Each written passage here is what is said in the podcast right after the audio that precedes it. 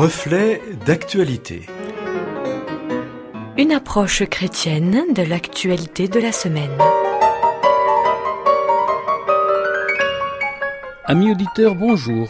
C'est aujourd'hui Joël Fayard à ce micro pour une réflexion intitulée Ballet masque.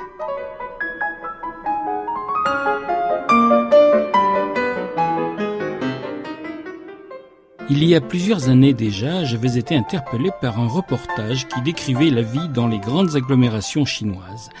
Et mon étonnement avait été grand lorsque ce reportage avait montré nombre d'habitants qui se déplaçaient portant un masque.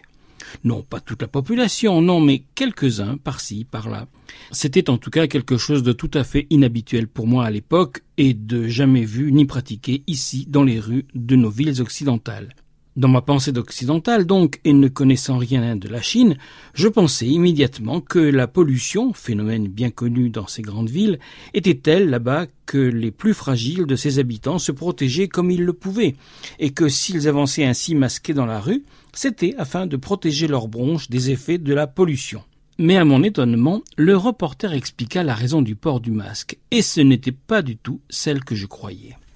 L'habitude et la tradition du port du masque, expliqua-t-il, est très répandue ici en Chine. Le masque est en fait porté depuis longtemps ici par tous ceux qui, ayant un rhume ou une infection contagieuse, ne veulent pas contaminer les personnes autour d'eux.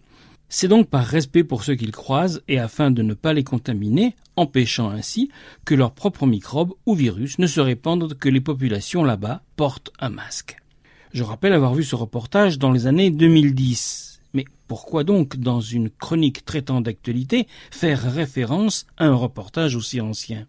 Oh, vous avez sûrement déjà fait le parallèle avec la situation actuelle de ce mois de septembre 2020 où les populations sont appelées à porter le masque ici, chez nous, en France, pour se protéger et pour empêcher la propagation et l'expansion du redoutable Covid-19.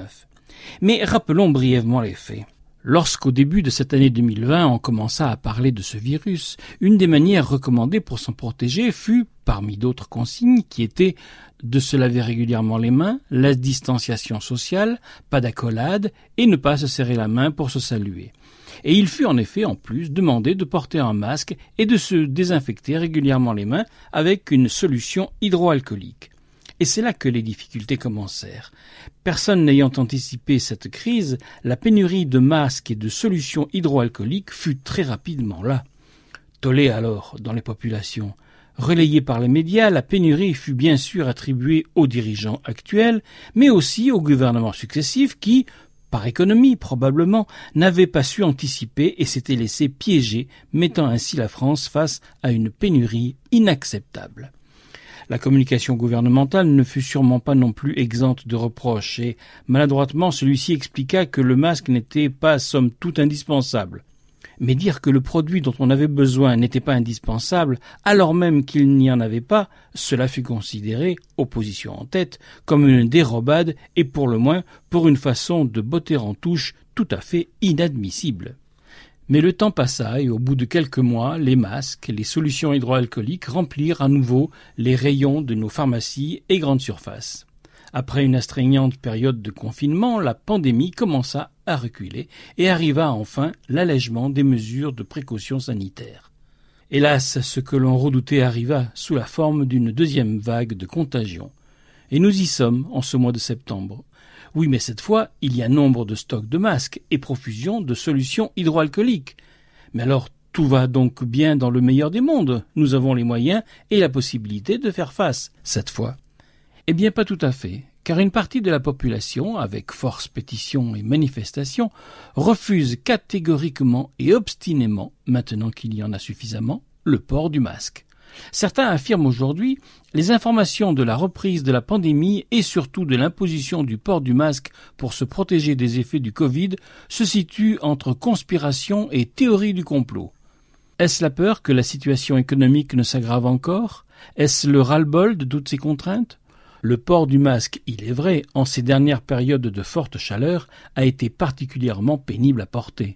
Toujours est-il que, certains l'affirment, le port du masque n'empêche ni ne protège celui qui le porte, et donc on veut s'en débarrasser au cri de Arrêtez de nous imposer le port de ce masque inutile. Je n'ai aucune compétence médicale en la matière, mais si j'en juge par le bon sens, l'observation et ces constatations faites en Chine et rapportées au début de cette chronique, peut-être serait-il temps que l'on se rappelle de l'utilité du port du masque et à quoi il sert réellement. Il est en fait en premier lieu destiné à protéger notre entourage, à empêcher la propagation du virus, si jamais nous en étions porteurs, même sans le savoir. Pour mémoire, rappelons-nous que lorsqu'un chirurgien porte un masque en salle d'opération, tout le monde sait bien que c'est bien pour protéger l'opéré et non pour se protéger lui-même.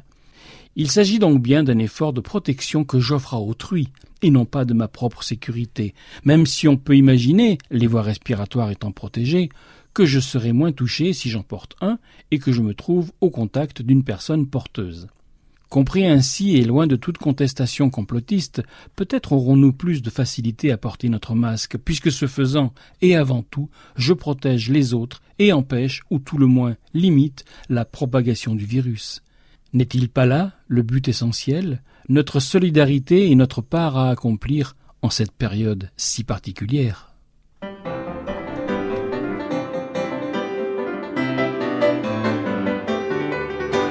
C'était Joël Fayard à ce micro pour une réflexion intitulée Ballet masque.